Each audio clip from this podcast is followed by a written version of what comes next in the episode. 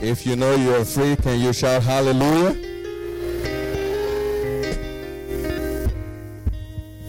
I don't think so. The hallelujah of those that are free, I know from experience is different. When you are free, you want everybody to know. And when you shout, it's going to be different. So if you know you are free, and you truly know you are free, can you shout hallelujah?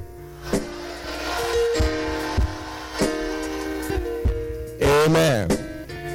Is that whosoever the Son of Man shall set free is free indeed.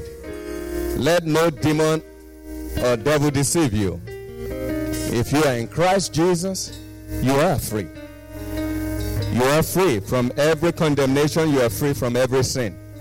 He paid the price in full. Amen. Amen. Hallelujah. I want to welcome you to this service. I want to thank God for bringing you here today. I want to appreciate you for coming. This is World Outreach Church for All Nations. And we believe as we're here today, the Lord is going to bless you because you are here. The reason I know is, He says, in the presence of the Lord, there is fullness of, and at His right hands, there is pleasure.